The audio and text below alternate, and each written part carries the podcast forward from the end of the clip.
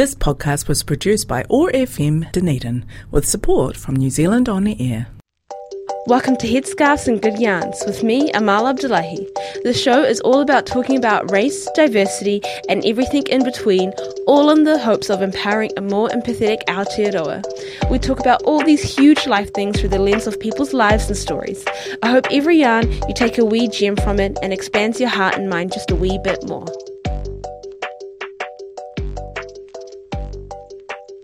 Kia ora, assalamu alaikum. Welcome to another episode of Headscarves and Good Yarns. Um, I am super pumped to be sitting here and recording another episode for you guys. There's a lot that I want to get stuck into. I feel like there's a lot happening in this world, and um, I'm just constantly, my brain is just buzzing over um, with what's happening. Um, there's a lot of pain and there's a lot of hurt. Um, but there's also a lot of learnings, and I think that pain and that hurt is calling us forward um, to change stuff because I don't know, I feel like the way things are right now are not great. Like, not every single person can live happily, be themselves, who they authentically and genuinely are without um, the world, you know, showing them hate or mistreatment or prejudice and that is so not okay. And i know it's a really powerful out of like out of the gate there's just a lot of energy starting this episode but to be really real that's how i i truly feel right now. Like and I think because of everything that is happening right now, a lot of people are talking about their own personal experiences and and how they experience being in this world, and um, it definitely it definitely does make me angry. Um, it makes me angry, and it makes me really sad and upset. And I think we all collectively just need to do better, and you know, make sure we actually step forward and create the change that we want to see because yeah there's a lot of stuff happening right now and it's um it's all quite upsetting to be honest. And you know change is going to be very uncomfortable.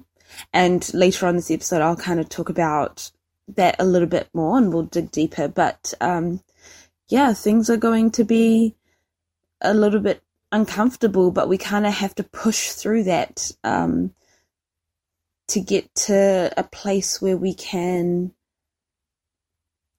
all show up authentically how we are as a person and feel comfortable and, and safe doing so.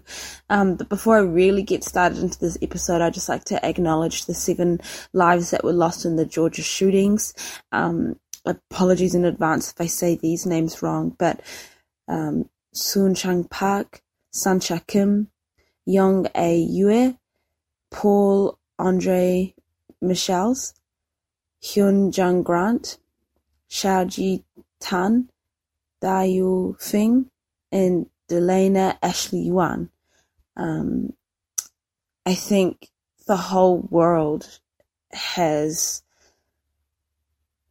felt the pain on the and the loss of these of these seven lives that are no longer with us and we have to remember these names and we have to make sure that things like this don't happen anymore. We have to protect Asian lives. We have to um, fight against white supremacy and um, we have to make sure that everyone feels safe and comfortable in their identity. Um,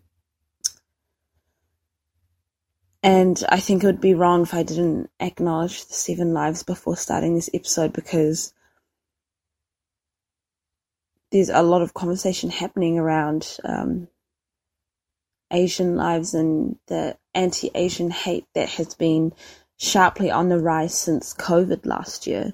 And, you know, this the Georgia shootings happened in America, but there is very much that same attitude here in New Zealand, and it's not something that we should um, send our prayers and condolences from afar when we have the same racism and the same hate in our backyards.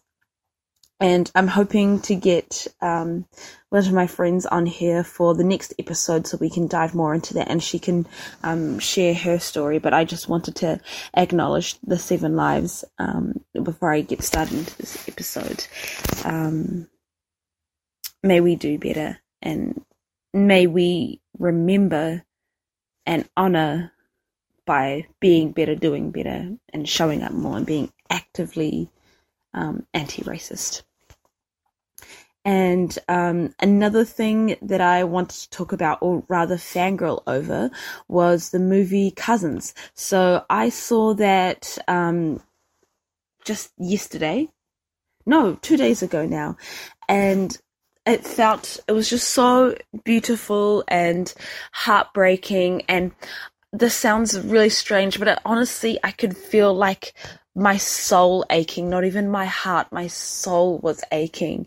It was just so beautifully shot, and I think it just hit you right in the heart. And I walked out of that cinema theater just like bawling, like puffy eyes, and it felt so strange because, like, it wasn't even that kind of cry where I'm like, oh, that's so sad. Like, it was coming from the pits of my stomach. And again, this is going to sound so dramatic and strange, but it was like my ancestors were crying with me. Like, it was just so. It just spoke to my soul so much. And so it's been that movie has just been on my mind since Saturday. And I think I might go watch it again actually because um, there there was just so much to unpack from that movie. But I think definitely everyone in New Zealand needs to watch it. Absolutely, I feel like it should be mandatory for everyone to watch that movie. Um, it it's about um, three cousins, three Maori cousins who had um, and how their lives kind of weave in with each other. So there are moments where they're together and then there's moments of separation, but they're still connected and they kind of come together again towards the very end. And, you know, they are always connected, but they're on their own three life tra- trajectories. Did I say that word correctly? And you can see how, um, their lives have been shaped culturally and politically and um, you know what society thought at the time about uh, tangata whenua, about Māori and um, it was so interesting. I think it was interesting in the sense that you know because often when people talk about race or they talk about I don't know, poverty or they talk about the treaty. Like all of these things, these conversations are often had in isolation with each other. Um, but you could see how all of these things were sometimes very obviously in your face, but the undercurrents of all of these things were just shaping how these three cousins went on to live their lives. And, um, I think this movie is excellent in humanizing what those horrible systemic wrongs and pains look like in someone's actual life and how it can directly impact them. Because I think when we talk about these kind of issues, unless, you know, unless you have real life experience with it, you will just never know and you will never understand. Um, but movies like this are so excellent in humanizing what these three cousins had to go through, and you can most definitely see um, how what they've gone through has shaped them into adults. And I think this movie also does a wonderful job of humanizing uh, culture. Um, I think we, I mean, Te Reo is on the rise, and lots of people more and more are wanting to learn it and get involved with the culture. Um, but I feel like there's still a lot of um, uncertainty. Oh, not uncertainty. Sorry. There's still a lot of misconceptions, and I think the way people think they experience the Māori culture actually isn't genuine, if that makes sense.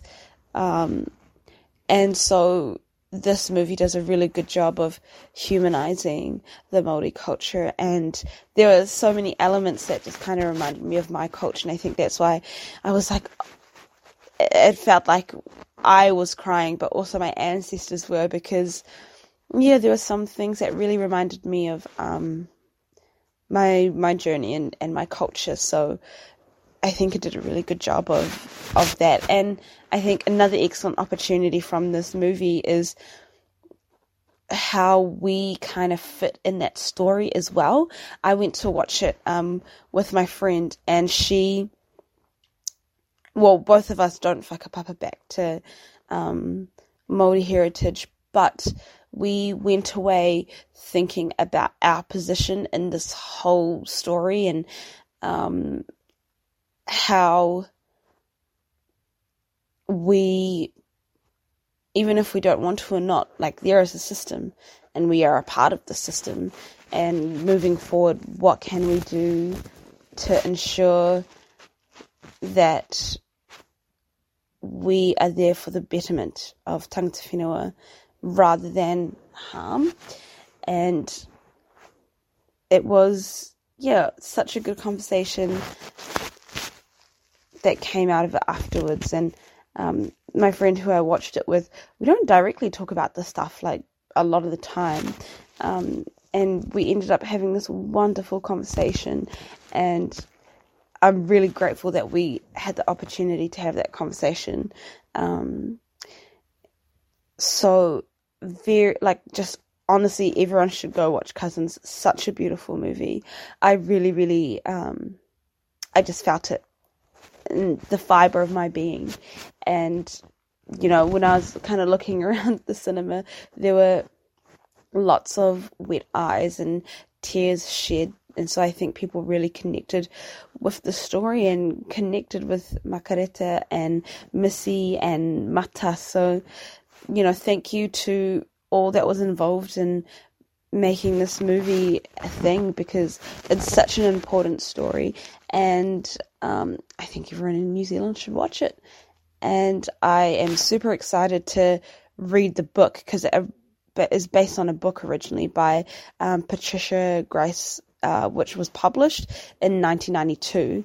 And um, I'm really excited to read the book, but I suspect that now the movie is out, everyone everyone has the same kind of thinking um, so I'm gonna wait for the buzz to die down a little bit so I can go read the book. But such an important um, story, and I think it will hold a very special place in the New Zealand film industry. And um, at the beginning of the movie, there was um, a mention to I forgot. Um, I forgot the names, but they um, honored three people before the beginning of um, the movie, and one of the names I did recognize, but unfortunately I can't remember um, off the top of my head right now.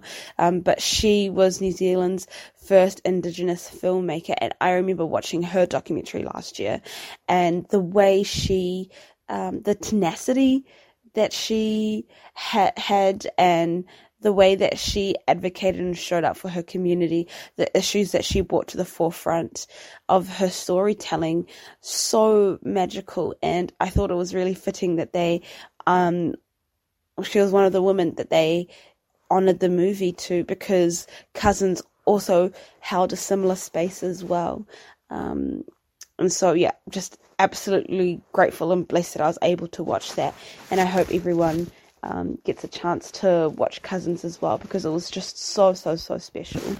So special. Um, the next thing that I want to talk about was Meng Foon's apology. So, our race relations um, commissioner, he recently um, made a statement um, about the police, and so he apologized for his comments saying that the police um, are racist, and he apologized saying that was incorrect. Um, he still maintains that there is systemic racism within New Zealand's police force, um, but apologized on his blanket statement saying that the police are racist. Um, and then he went on to say, I shouldn't stereotype before he made his apology um, to the police. Um, and uh, Andy Coster, who is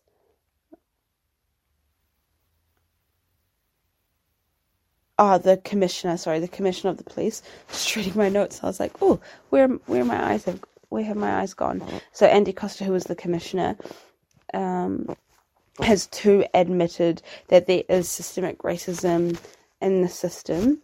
Um, but he went on to say, labeling all 14,000 police staff racist isn't accurate and aren't helpful for addressing inequity where it exists.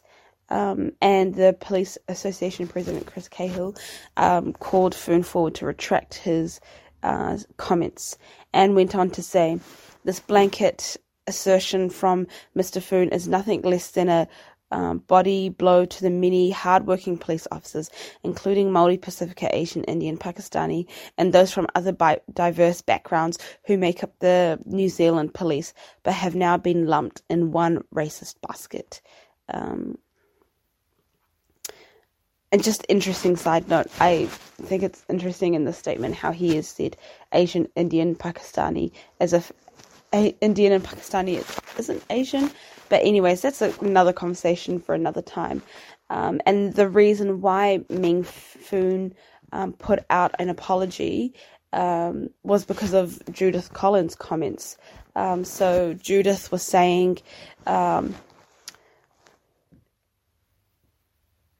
or Judith has already been in kind of hot water, and it's something that I've spoken about on the podcast before, when she made some very interesting comments about her Samoan husband, um, and her clap back to that was, um, you know, there's just too many far left people in New Zealand. Um, and her response to Meng Foon saying that police um, are racist she said, um, she said, I think he's just taken back race relations another 10 years. And she also went to say, people are getting tired of being told how racist they are. And she then went on to say the reason is because most New Zealanders are not racist. Most New Zealanders are real decent people and they will give someone a fair go. And she then went on to say uh, New Zealand is actually one of the least racist countries in the world. Um, and when it comes to racism, she pointed out that there's an inconsistency when it comes to calling racists out. Um,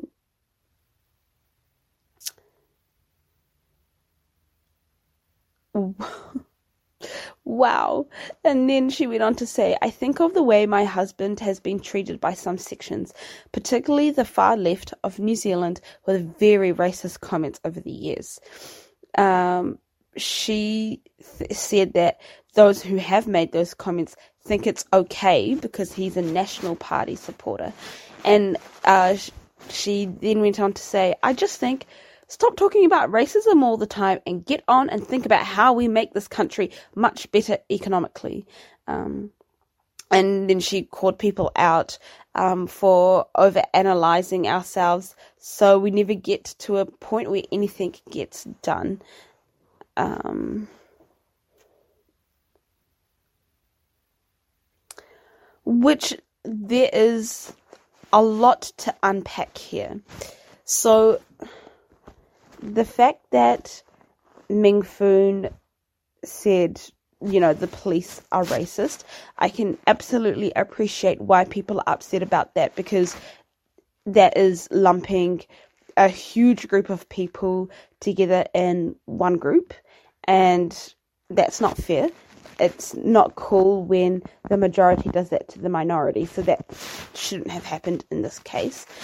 I can understand where he was coming from when he said that. He should have specifically meant the system as opposed to like the people behind the system because those are two different things sometimes. Sometimes they go together, the people in the system, but sometimes they're two different things.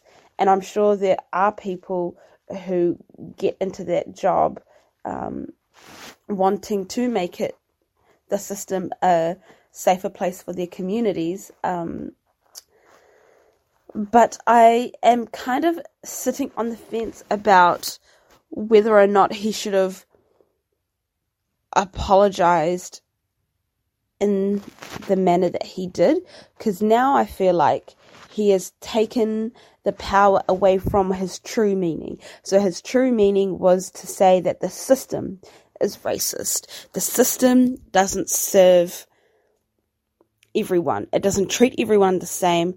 Um, there are prejudices in the way in in policing.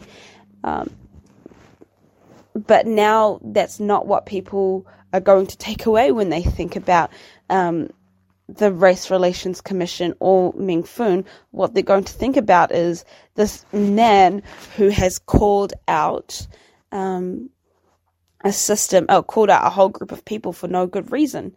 Um, and that then takes away the power from what his true intention was going to be. I cannot think of another alternative um, that he could have thought of. Um,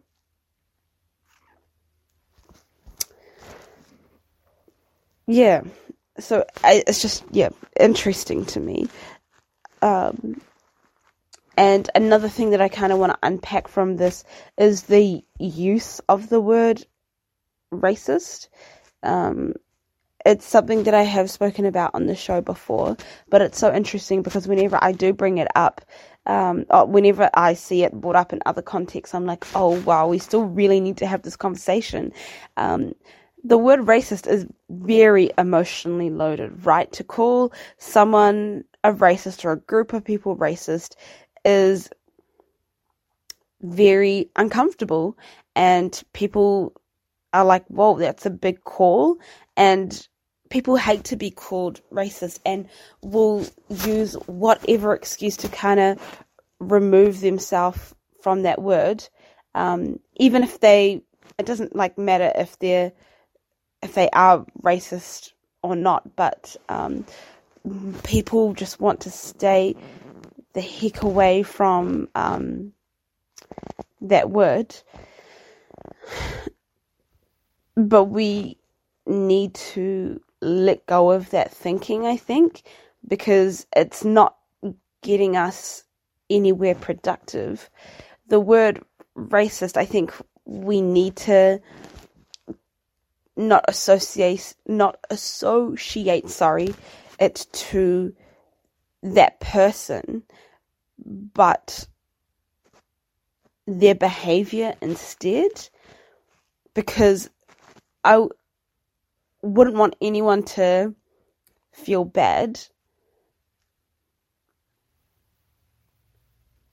But we also cannot allow the behavior that we're seeing, the systems that we're seeing to just keep on existing because things things really do need to change. Um, and so I think we should reframe the way that we look at the word racist and think about it as not attached to you as a person, um, not to do with anyone's worth, not to do with anyone's um, not to do with anyone's moral values or compass, but more to do with their actions. I think no one is inherently racist, but it's just a like how you think about this world is a product of how you've been brought up um, and how you engage with the world currently, but it doesn't mean that's fixed. That can change. So if we want to see change in our world, then we need to not get so emotional about that word in the sense that it's describing who we are as a person. It's not. It's just your actions and your behaviors, but that can change, and that is not your core, true, essential being. Um, but people still get emotional about it, and um, you can see that in how how people have responded to Meng Foon's comments, and um, another thing that I kind of want to unpack is Judith's comments. So Judith has kind of associated the far left with um, being people who just constantly complain about seeing racism everywhere and how that's actually unproductive to the work that needs to be done. Um, and how she also made the comment that most New Zealanders aren't racist and they're really decent people. And statements like that are quite harmful because they minimalize um, and reduce the stories that do occur um, in in New Zealand. I mean, not everyone experiences this country the same way everyone in this country does.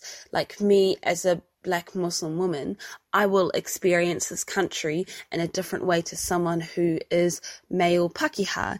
And there is like racism and discrimination is plays a role in that and to say that you know most New Zealanders aren't racist kind of takes away from the challenges that marginalized communities do face.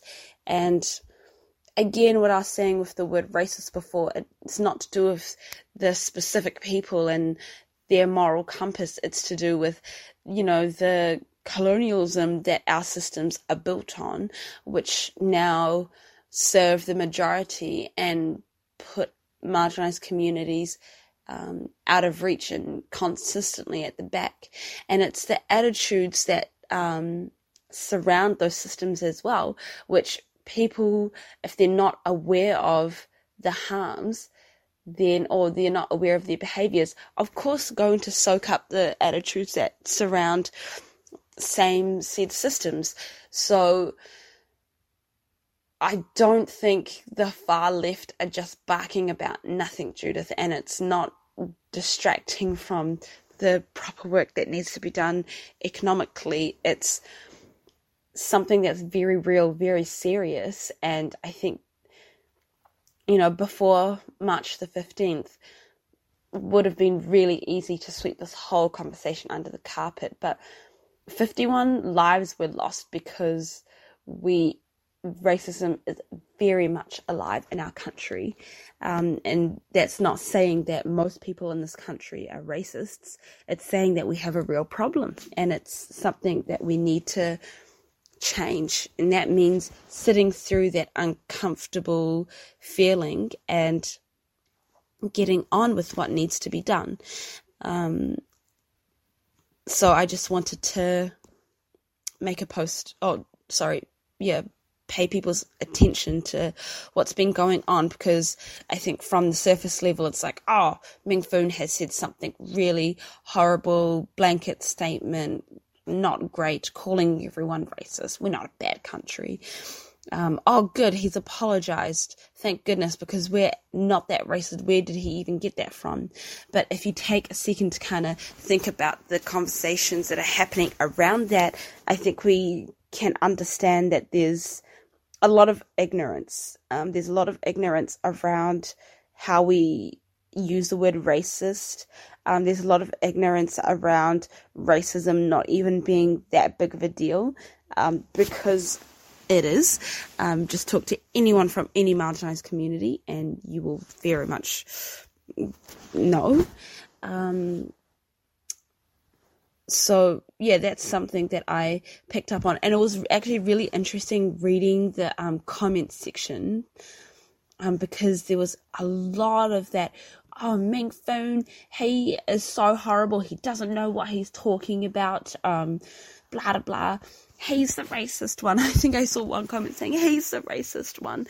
Um, and I think just looking at the comment section just goes to show there's a like very big missed opportunity um, to have those conversations that are begging to be had and lying under the surface of this media sensationalized conversation that's been been put out.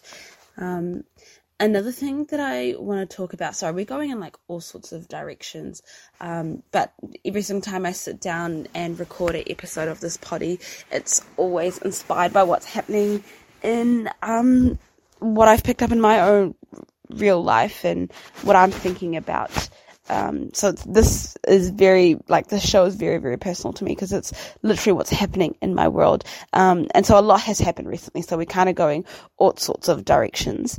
Um, and what I wanted to talk about was the Declaration of Independence and the Treaty of Waitangi, and um, some of the stuff that I might say some of you guys tuning in might be like, oh, this is stuff that I already know. But as someone who has lived in New Zealand since two and gone through the education system and to know very little about um, the Declaration of Independence, which I didn't know about until most recently, um, I think says a lot, right?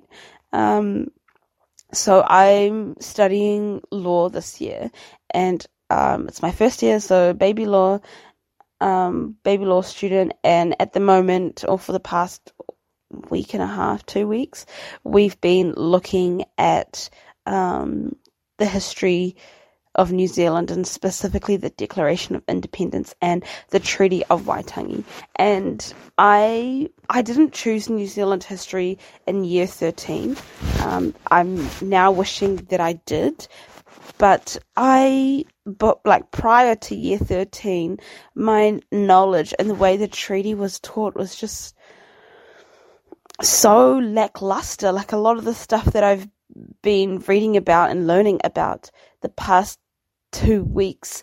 Um, I wish I knew more about beforehand, and I feel like now that I know what I know, my eyes have just been opened even more to the injustice of of it all and man there have been so many wrongs done over the treaty and we can see the effects of um, those wrongs to this day. And it seems like it's taking very, a very long and slow time um, to, yeah, very long and slow time to kind of correct those wrongs. So, which blows my mind because I'm just like, what are we going to do next? What needs to happen to to make sure we don't repeat the same mistakes of history? Um, like I very much feel the sense of urgency right now. Um, but, anyways, I'm I'm getting carried away now. Um, now that I've, and this is only just the beginning for me, by the way. Like, it's only been two weeks, and there's so much more that I could learn.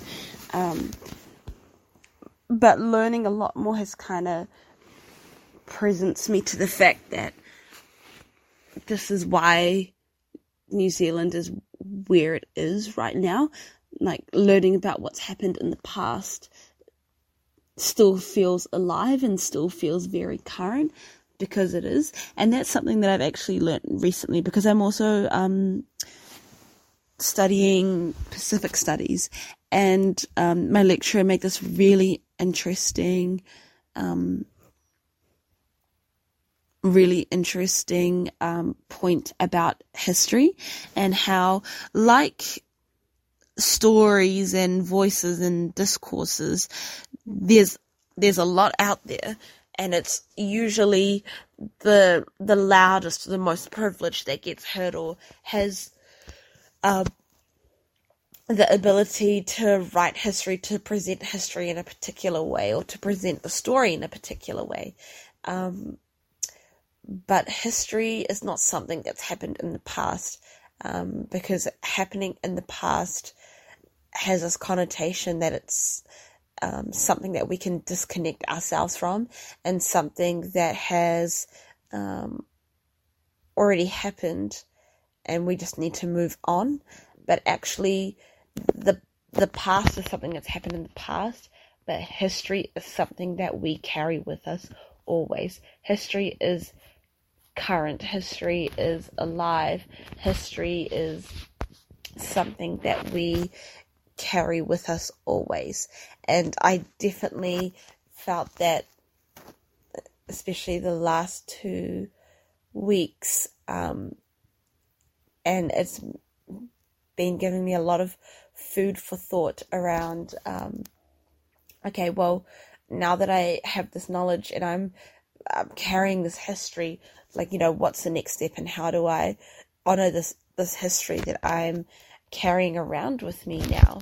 And I wish we all had the chance to kind of learn about the treaty and to learn about the Declaration of Independence in a way where we all came away with the similar thought process of, oh, I'm carrying around this history. How do I honor it and look after it and treasure it in a way where the future is better because of it?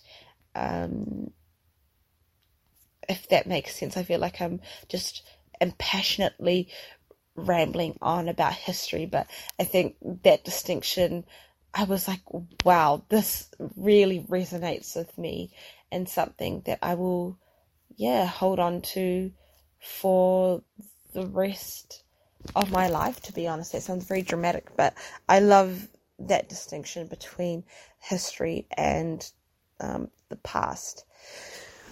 So, to recap kind of what I've been learning over the past two weeks. So, before the Treaty of Waitangi, there was the Declaration of Independence. So, he whakaputanga o te rangatiratanga o Nu Terenei. I've really, I really hope I said that correctly. I feel like I said the last word incorrect. But if you're tuning in and I've said it wrong, please let me know because I would, I would love to learn and not do that again. So, um, 13 rangatira, so 13 Ngāpuhi chiefs, wrote to King William the, what's Ivy, the fifth? The fourth, the fifth, or the sixth. I'm actually not too sure. My Roman numeral knowledge is not great. Um, but anyways, they wrote to him to seek an alliance and protection from other powers. And then in 1835, James um, Busby, um, called a hui at Waitangi, and then at, by the end of that hui, there were 34, 34 sorry, rangatira who had signed he whakaputanga o te rangatiratanga o nu tera, terani, teranei. Um, and in English, this is known as the Declaration of Independence of the United Tribes of New Zealand. Um, and so the there were two versions of the declaration. Um, so there was the English version and the Te Reo Māori version of He Whakaputanga, um, and it had four articles.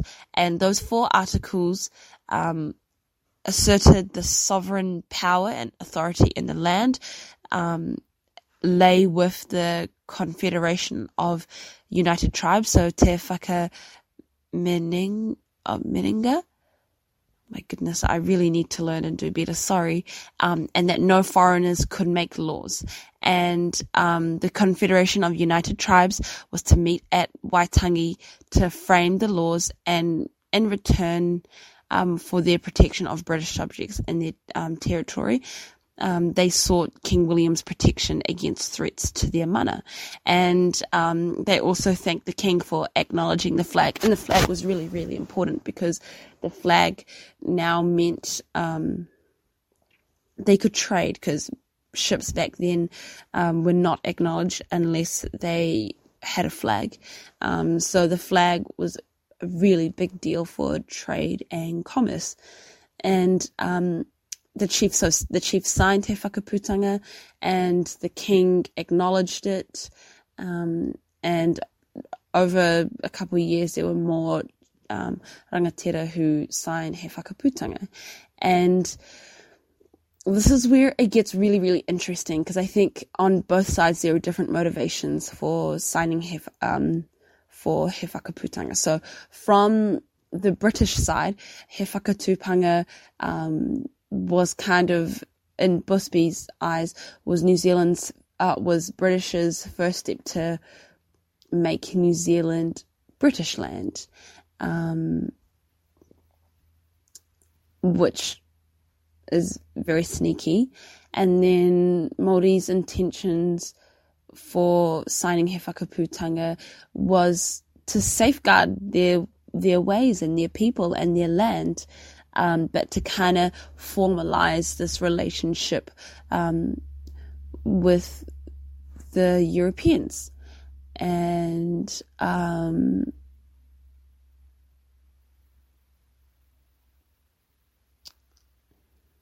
so this document is really, really important because if we didn't have He Whakatupanga, then there probably wouldn't have been a treaty. And the reason why the treaty came about was it got to the point where um, it got to the point where um, settlers were causing a lot of trouble. So um, missionary, oh not missionary, sorry, whalers would come and because it wasn't their own land, the lack of respect, um, there'd be a lot of damages and trouble caused, and it got to the point where um, rangatira were just like, like basically, we don't know what to do. Um, you know, the king needs to take control um, of their own peoples. So that was the motivation um, for the rangatira reaching out. And um, then somehow at the hui, the the four articles of the treaty came about. So and this is where things get really, really um, sneaky because there, of course, there are the two versions, the English version and the Te Māori version. And um, in the Te Reo Māori version, the translations are not the best. And so what Māori thought they were signing is actually not what they signed, and what was said in the huis um, was not considered to be legit enough um, because the British did not recognize the value of what was being said in the in the hui, right? So Maori came to gain the understanding of what they thought the treaty was going to be through those huis, but that is not what they signed, and the English version of the treaty was enacted, not the Māori version. And so, and it's a shame because this treaty would have probably not existed without He Whakaputanga. Um, um, kind of was the first document that, you know, gave a united sense um, for all rangatira across the country. Um, there was a flag, there was um, a movement, and the Kingitanga um, movement came afterwards. And I think He Whakaputanga gave um, a document to for Māori to then manage their own affairs. Um, in a way that works for Māori, but also under the British way of thinking and valuing things as well. Um, and so the principles of the treaty are not legally enforceable as we have learnt in the cases that we have been um, studying. But um, it doesn't mean that we should ignore history and ignore how it currently affects our present state and think about ways that we can move on and, and honor the treaty and not move on in a way where it's like ignoring what's happened in the past, but again, that sense of carrying history with us and um, learning how to honor the treaty. And now that I've really understood what has happened in the past, and it's something that I actually want to commit to learning about more because I've only just kind of dipped my toes into the pool. Um, but now that I've starting that journey, I'm I think the I'm going to be a lot more aware of how I'm currently carrying this history. And I feel like as a country, we don't feel that sense of carrying the history. And I think one of the reasons is because we're not really taught about it properly at school. And I'm, it's not just me reflecting on how things have been for me, but I'm just thinking about, um, just whenever I have told someone, hey, look, I learned about he whakaputanga, everyone's just like, well, most people have been like, I've never heard of that before. And I'm like, whoa, okay, well, sit down and let me tell you. Um, but I think if we change the way that we taught our young people about our past, maybe we will all learn to carry history differently with us. Um, and I'm more hopeful that if we all had a sense of how we carry our history, then the future will look a little bit brighter and, and better for everyone. So I suppose that was my, my big learning from the past two weeks. Just how do we carry this history? Um, especially when, you know, what happened in the past was just so, was so horrible. Like, it was honestly just heartbreaking reading the cases and the injustice of it all so clear and apparent and obvious. Um, but because the treaty isn't a legally, um, what's the word, enforceable document, the best that can be done is like just honoring the principles of the treaty and factoring that into the thought process behind cases, but it's not something that's automatically there. And even the the cases where um,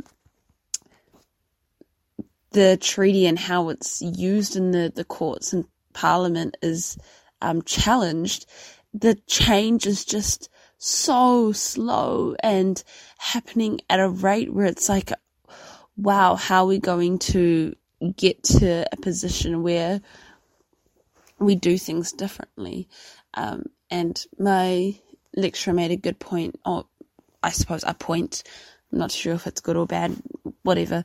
Um, he made a point where even though things like this take a really long time, once things settled and the outcome, the, or hopefully the proper or correct outcome is settled on, it will be like that. That will be like our new normal. That will be our new reference. Um, and if that does become our new normal and our new reference, then I think we are carrying, we are aware of how we're carrying history more. So, um, yeah, I'm, I'm excited to dive, dive even deeper into my treaty journey as someone of tangata tiriti how am I going to honor the treaty? Um, and I hope to have people who are more knowledgeable in this area um, to come onto the show and kind of share their perspective and their stories and the way they see um, carrying history.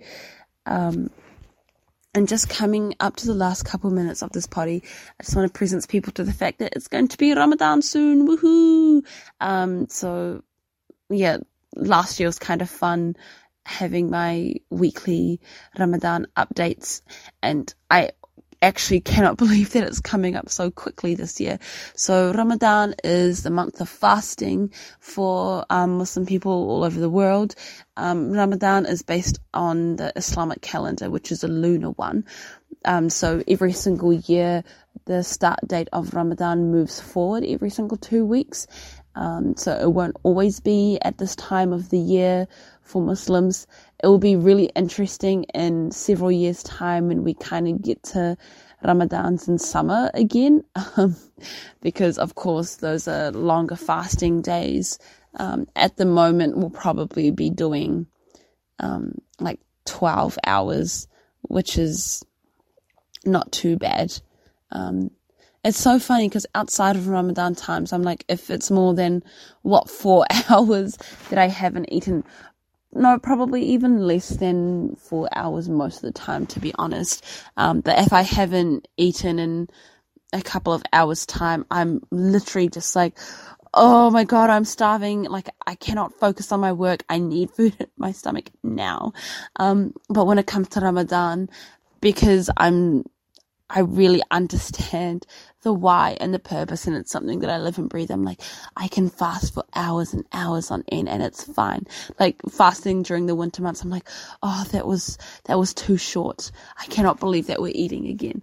Um, so it's a really special time for us Muslims and I'm super, super excited because this year, inshallah, um, so inshallah means God willing, we can pray together in person and we can, we can go to the mosque because of course this time last year we were in lockdown. And it's something I think it was a year ago this week um sorry last week that we were in lockdown.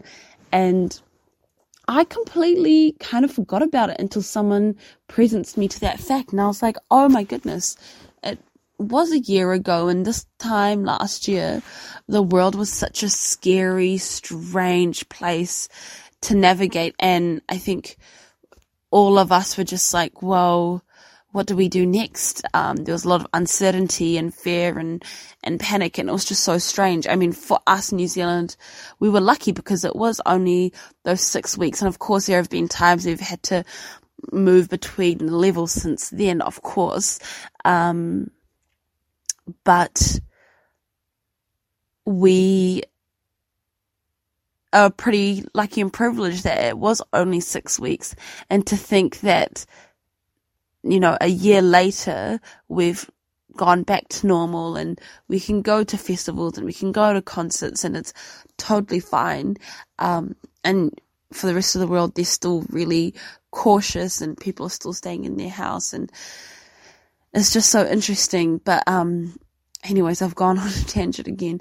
I'm really excited that this year for Ramadan we actually get to go to the mosque, um, and pray together, be with each other, um, and celebrate Ramadan and its learnings and its teachings together. So I'm, I'm super excited for Ramadan this year.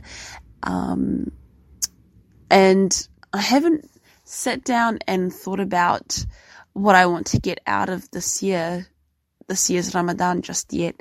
Um, but I'm more than happy to kind of share my learnings and my reflections um, from Ramadan during the month. So Ramadan is expected to start on the 12th or 13th of April. Um, it all depends on when the moon sighting is because, as I was saying before, Ramadan is based on um, the lunar calendar. Um, but I'm excited to fast and kind of spiritually detox myself and um, lean into more into my religion because unfortunately, outside of Ramadan, I'm not very consistent with my prayers, and I think I used like real life as an excuse a lot of the time. Um, but during Ramadan, I'm like, I wish I was more like this um, outside of Ramadan. So I'm excited to lean into it. And as I wrap, wrap up this episode, I encourage everyone to go watch Cousins. It's a must do. I encourage everyone to read more into the treaty if you guys don't know a lot about it and have a whakaputanga and kind of reflect on how you are carrying this history currently, how you want to carry this history. Um, and when things like the news sensationalized Meng Foon's apology, challenge yourself to have the conversations that are beginning to be had under the skin about it. Um, thank you for tuning into this episode of Headscarves and Good Yarns and catch you for the next one. Thank you for tuning in into another episode of Headscarves and Good Yarns. To keep spinning the yarns, let us know your thoughts. You can find us on Facebook and Instagram at Headscarves and Good Yarns or email us at headscarvesandgoodyarn at gmail.com. This podcast was produced by OAR FM Dunedin with support from New Zealand On Air.